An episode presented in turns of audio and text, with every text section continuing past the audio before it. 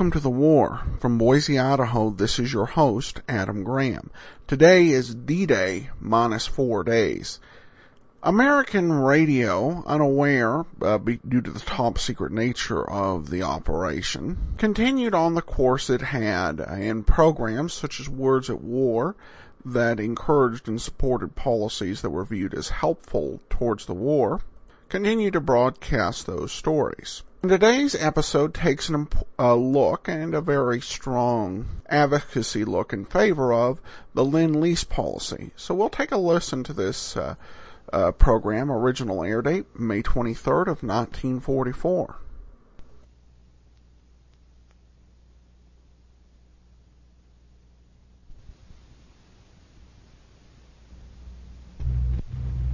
Words at War.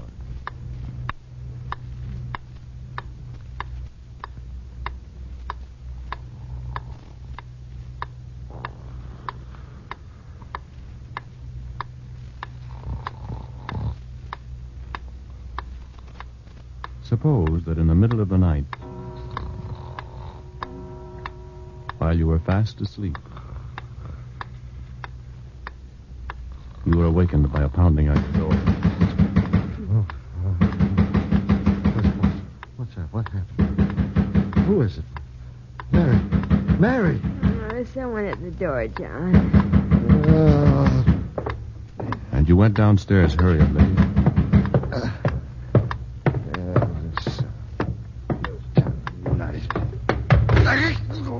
Drat that chair. Got no business of being here. And opened the door. And found your neighbor there. John, my house is on fire. I can't get hold of the fire department. They're somewhere at the other end of town. Can I borrow your hose? It's spreading, getting closer to your house. Hurry, John. Would you tell him? Sorry, Bill. That garden hose cost me $15. You'll have to pay me $15 for it, or you can't use it. And let his house burn down, and maybe yours too? Or would you say. Sure thing, Bill. Let's go. I'll help you. Is there any doubt in your mind that you'd take the latter course? Pool your equipment and your strength because you knew that that was the only course of saving anything for both of you? Now multiply your neighbor by a hundred neighbors. And that fire by a thousand fires, a conflagration raging throughout the world.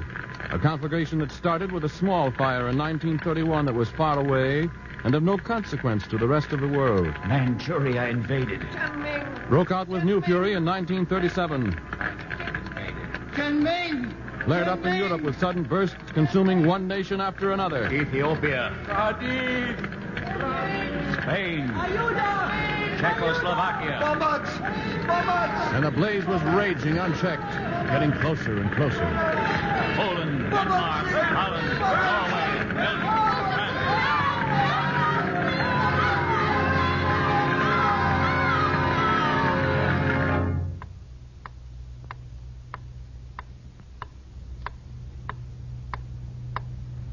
Would you then say, Sorry, neighbors, but your fire's none of my business. When it reaches my house, then it'll be time to fight it. Meanwhile, if you want my garden hose, you'll have to pay for it. After all, you didn't pay me for the garden hose I gave you the last time you had a fire.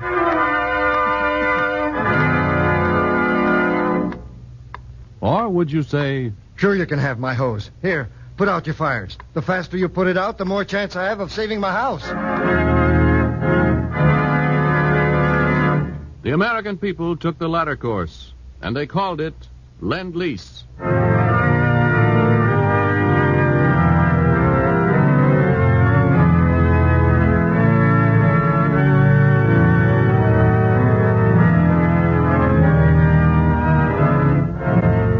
Tonight, Words at War presents a thrilling and dramatic story, the story of Lend Lease. Yesterday, President Roosevelt sent a message to Congress telling what Lend Lease has accomplished to date, explaining its cost and showing how it is helping us win the war. Tonight, the National Broadcasting Company, in cooperation with the Council on Books in Wartime, brings you that same report, brings it to you in vital, dramatic terms. The story of Lend Lease, Weapon for Victory, by Edward R. Stettinius, Jr. Later on in this program, Mr. Stettinius, who has just recently returned from a series of conferences in London, will speak to us from Washington.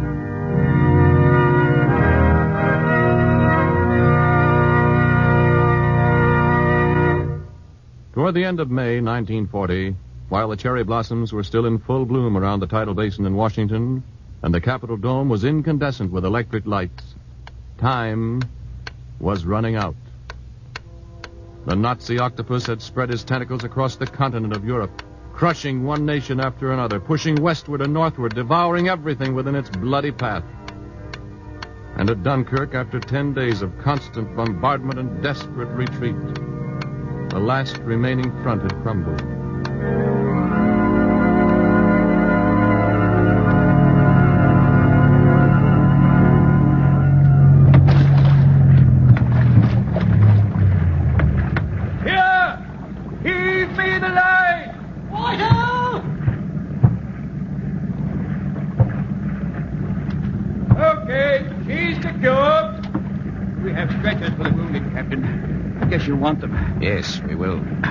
Right away. We didn't know when you'd start coming. All right, men. This is home. Yummy.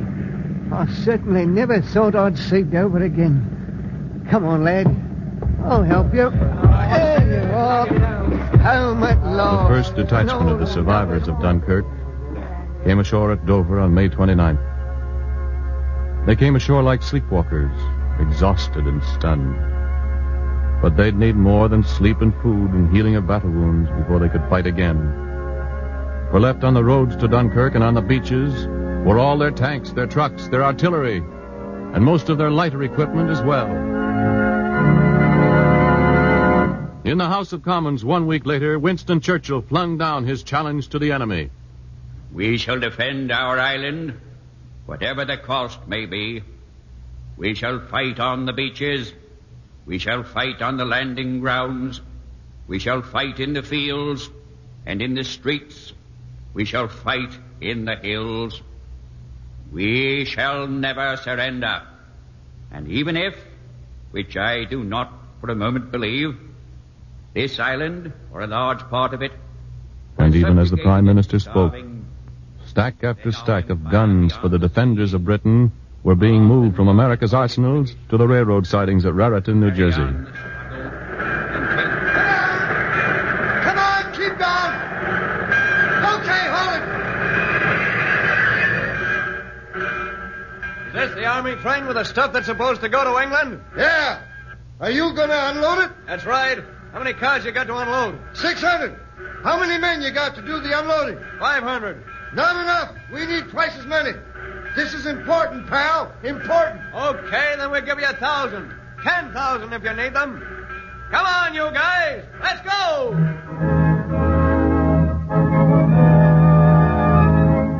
Six hundred freight cars to help stave off defeat. 600 freight cars containing 500,000 Enfield rifles, 975 millimeter guns, 80,000 machine guns, 130 million rounds of ammunition for the rifles, a million rounds for the 75s. And the price to England, Thirty-seven million six hundred and nineteen thousand five hundred and fifty-six dollars and sixty cents, paid in accordance with our cash and carry policy.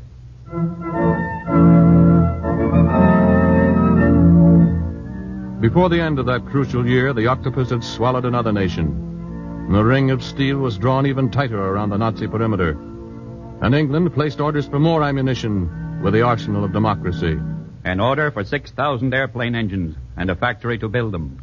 The price to England, twenty-four million nine hundred thousand dollars, paid in accordance with our cash and carry policy.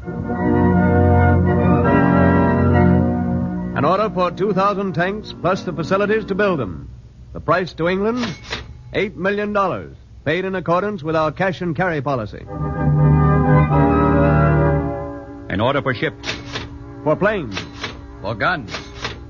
For food. For the children of Britain and for mothers. To sustain life.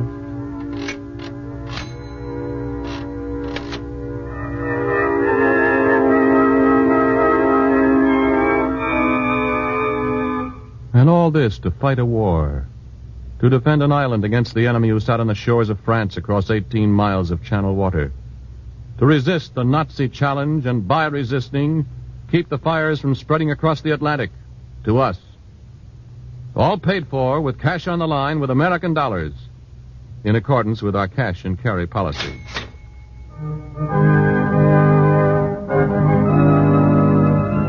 But by the end of 1940, Britain had no more American dollars to spend, no more gold reserve to invest in ammunition and equipment, no more money to buy the weapons of war. No money, no sale. Sorry.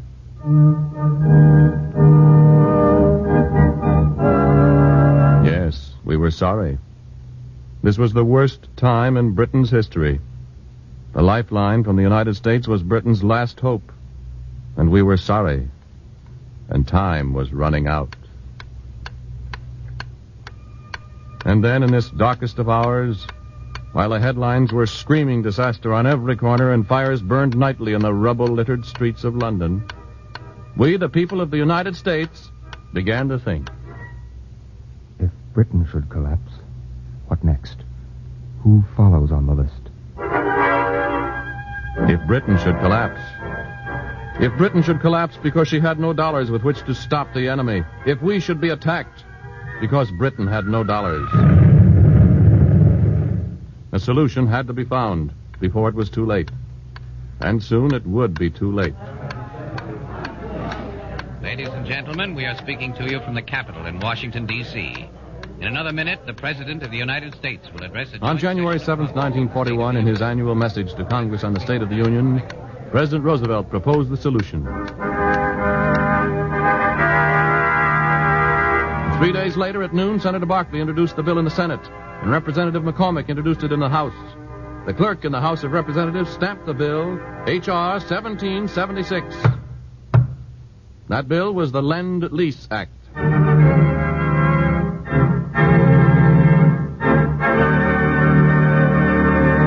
And then the debate on the Lend Lease bill began. In editorials, magazine articles, on the radio, on street corners, at conventions and union meetings, in churches and around stoves in country stores, the people spoke. They spoke pro. We must increase our aid to Britain and the other nations battling the Axis. And con. What Britain does is her own affair. Even if the rest of the world falls to the Axis, we're safe here. They spoke pro. Lend lease is the only solution to our future. Our only hope as a free people lies in the defeat of the Axis. And con. Lend lease is like throwing good money after bad. The American people are about to commit suicide. They spoke pro. I say we ought to have lend lease. I tell you, it's the only thing to do. It's protection, that's what it is. Protection. And con. And I say nuts.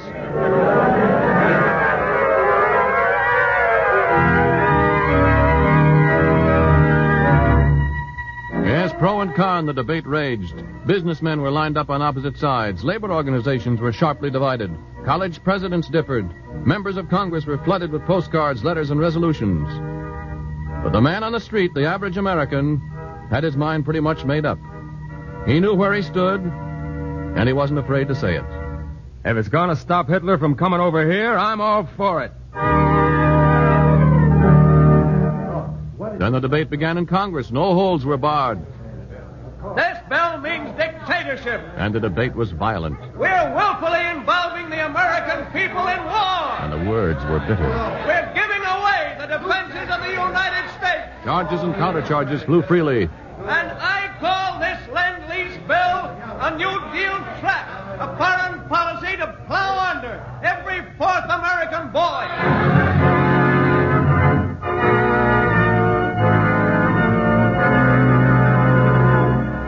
Washington's Capitol Hill, a verbal war raged. And in the streets of London. Mommy! Mommy! Wake up, Mommy! Mommy, why don't you wake up? Mommy! Mommy!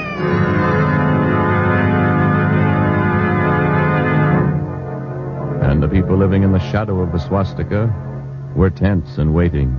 We have given our ultimatum to Yugoslavia. Come to our side or suffer the fate of Poland. We have given our ultimatum to Greece. Come to our side or suffer the fate of Norway. The fate of Denmark.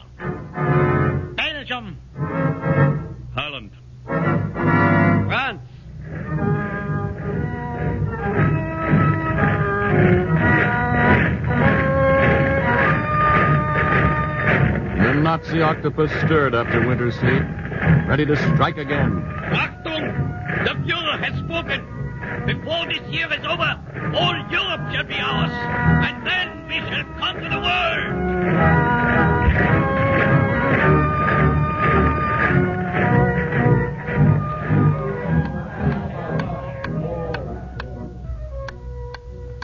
And time was running out.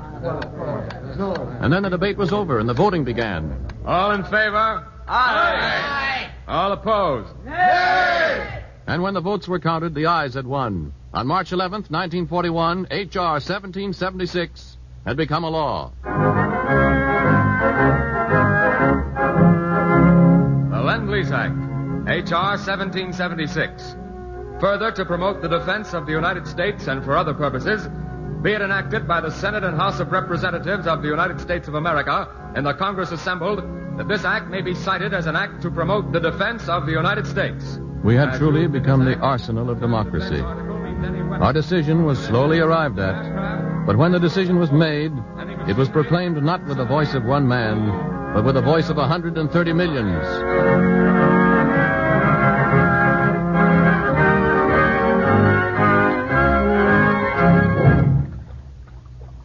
A stream of Lend-Lease supplies began to flow from our production line to the fighting fronts of the world. A thin stream at first, almost a trickle. But then the flow began to accelerate from day to day, to spread in every direction, to every continent, to surge ahead until the stream became a river, the river a torrent.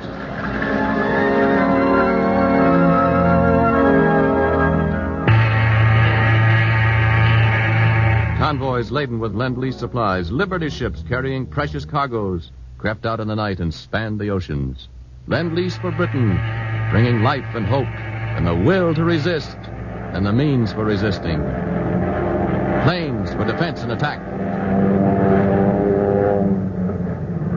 Langley to control tower. Captain Langley to control tower. Over. This is Control Tower. Go ahead, Langley. Coming into land. Got a brand new B-27 with me. With the compliments of the USA. Over. Come in, Captain Langley. We've been expecting you. And welcome to England.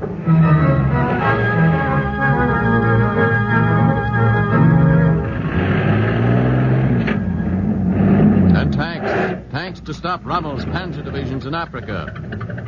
Men, that is an American tank. It's the first of its kind they are sending us under their Lend-Lease program. With the help of these tanks, we shall try to persuade Herr Rommel to cut his visit short in Egypt and perhaps Africa. Mmm, Mother, orange juice. Yes, food. Food for the British people. Food for sustenance, for life. Next. May I see your card, please? Yes, sir. I have two children. A boy two years of age and my little girl will be four this month. We haven't had any milk for them for such a long time. Well, you shall have it now. Here you are. One tin for each child. Oh, thank you, sir. God bless America for this.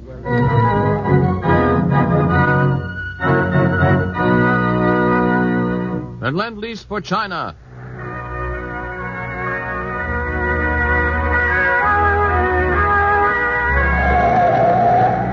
Fighting desperately alone, almost forgotten. Meager supplies, not half enough, but supplies.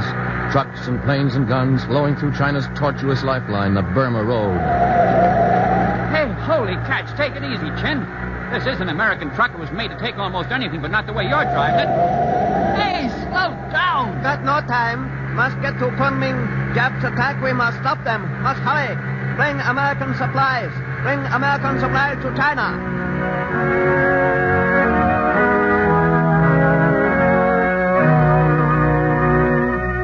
And Lend-Lease for the Soviet Union.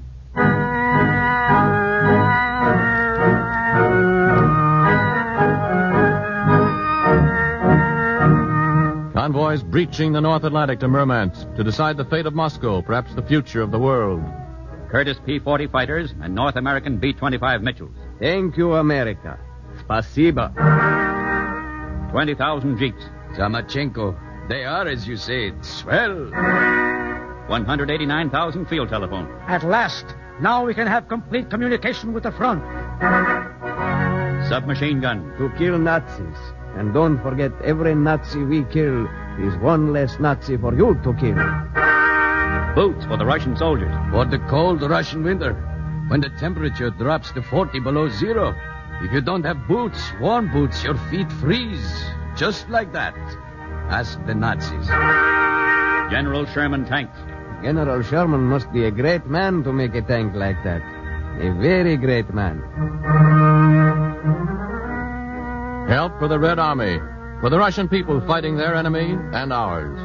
Fighting him with stubborn determination, with an unconquerable will for victory. Help for the Soviet Union to stem the tide of aggression.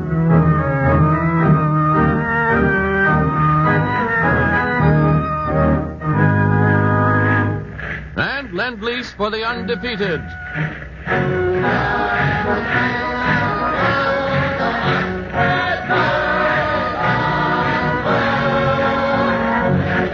For the Polish armies in exile, for the Belgian squadrons flying over Germany, for the Czech soldiers fighting under the United Nations banner, for the fighting French, for the Norwegian air forces and navy, for Greece, occupied but unconquered, for the Yugoslav people, for all people fighting aggression, guns, planes, and ships, to keep the blaze from spreading, to resist the enemy, to fight for victory.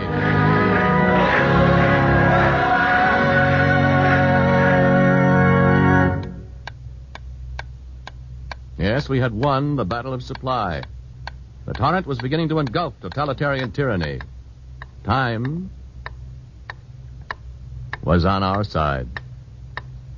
And when December 7th came, when our house had been set ablaze, we were not alone. We were not isolated. We were not surrounded by the enemy. We were not invaded, at least not on the mainland. We had paid for time. The price to the American people for three years of Lend Lease twenty-four and a quarter billion dollars. Wow, twenty-four and a quarter billion dollars. Say, that's a lot of money in anybody's country. As an American, I think I'm entitled to know if we got our money's worth. After all, I'm paying for this. Fair question, Mr. American. Everyone is entitled to know, should know the answer. Have we got our money's worth? Listen.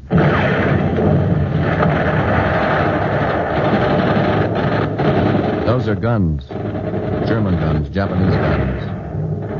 They're killing people. Killing civilians, women and children included. But not here in America.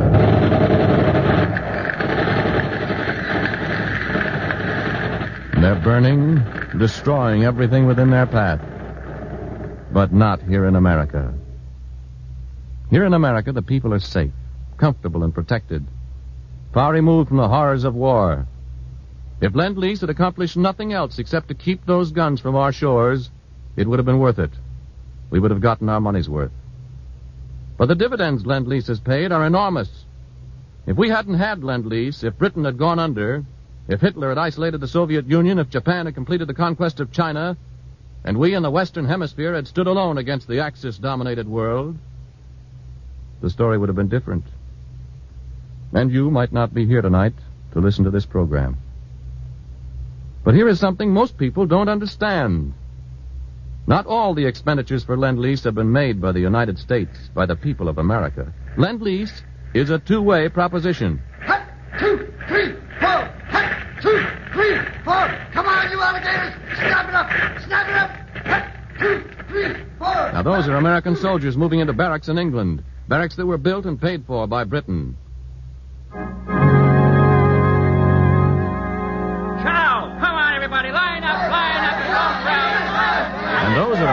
Soldiers in the jungles of the Southwest Pacific, getting food provided by New Zealand and Australia.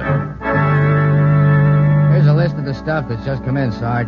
1,000 overcoats, 5,000 shirts, 2,000 pairs of boots. Uniforms manufactured in Australia for American forces. Okay, Joe, start on this trip now. Get a move on. Those planes are scheduled to come in tomorrow. And flying fields, constructed by the United Nations to accommodate our flying fortresses.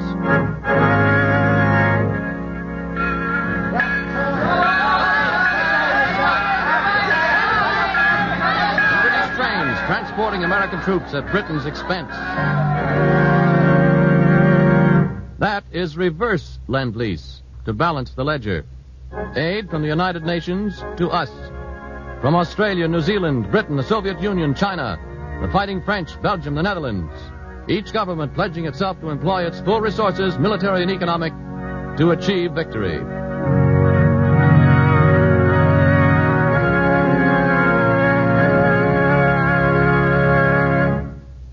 March 11th, 1944 was the third anniversary of Lend Lease. The conflagration that was raging throughout the world has been checked. We're beginning to put out the fires now, using our garden hose and letting our neighbors use it, pooling our efforts and our resources for victory and the peace that's to follow. And now we are privileged to present the former Lend Lease Administrator and now Under Secretary of the State, the Honorable Edward R. Stettinius, Jr. Mr. Stettinius has just recently returned from a series of conferences in London and will speak to us from Washington. Mr. Stettinius. When a fire breaks out in a town, endangering the lives and property of everyone, neighbors must pool their equipment and join together in a common effort if they are to save anything for any of them. That is how the United Nations are fighting the fires of Axis aggression. We are joined together in a common struggle against a common enemy. Through Lend Lease and reverse Lend Lease and other forms of mutual aid, we are using our combined resources where they will strike the hardest blows for victory. It was only three years ago that the Axis aggressors seemed well on their way toward conquering the world. Now it is we of the United Nations who are on the offensive. We are striking at Germany from all directions. The island defenses of Japan are being broken. The fire of aggression which we are fighting together is no longer spreading, but it has not yet been put out. There is still ahead of us a long, hard road of heavy, of heavy fighting. Now more than ever, it is vital to our defense that the combined armies of the United Nations have everything they need. In the summer of 1942, I visited Britain as Lend-Lease Administrator. The Lend-Lease program was then just getting into, into, its, into its full stride. Reverse Lend-Lease was only in its beginning. We were still preparing for our first great offensive. I have just returned from another visit to Britain. I saw there an inter-allied pooling of men, supplies, and leadership such as the world has never known before. Soldiers of many nationalities are joined together into a powerful fighting team. Their equipment represents the combined production and resources of many nations.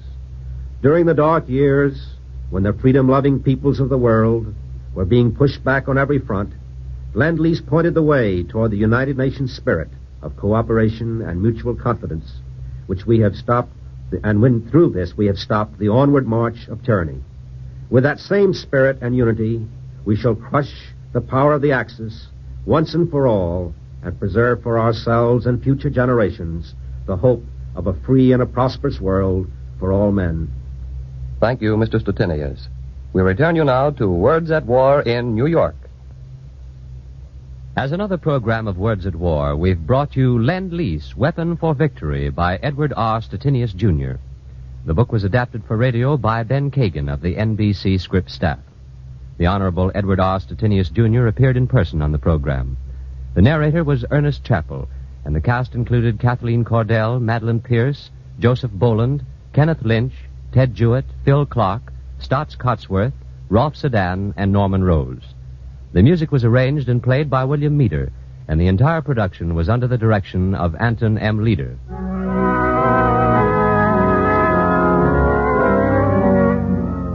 Next week, Words at War will present an adaptation of CGR 3070 by Lieutenant Lawrence Thompson. Words at War is brought to you in cooperation with the Council on Books in Wartime by the National Broadcasting Company and the independent radio stations associated with the NBC network.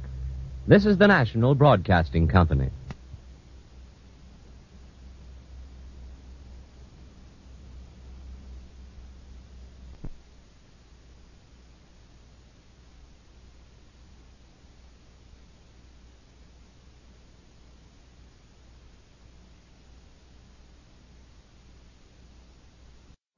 that will do it for today.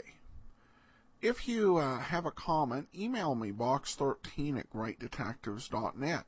I welcome your story or that of loved ones who served during World War II. Ken Curlin provides our opening theme music, kencurlin.com. I am your host, Adam Graham. This uh, series is provided as a service of the great detectives of old time radio, greatdetectives.net.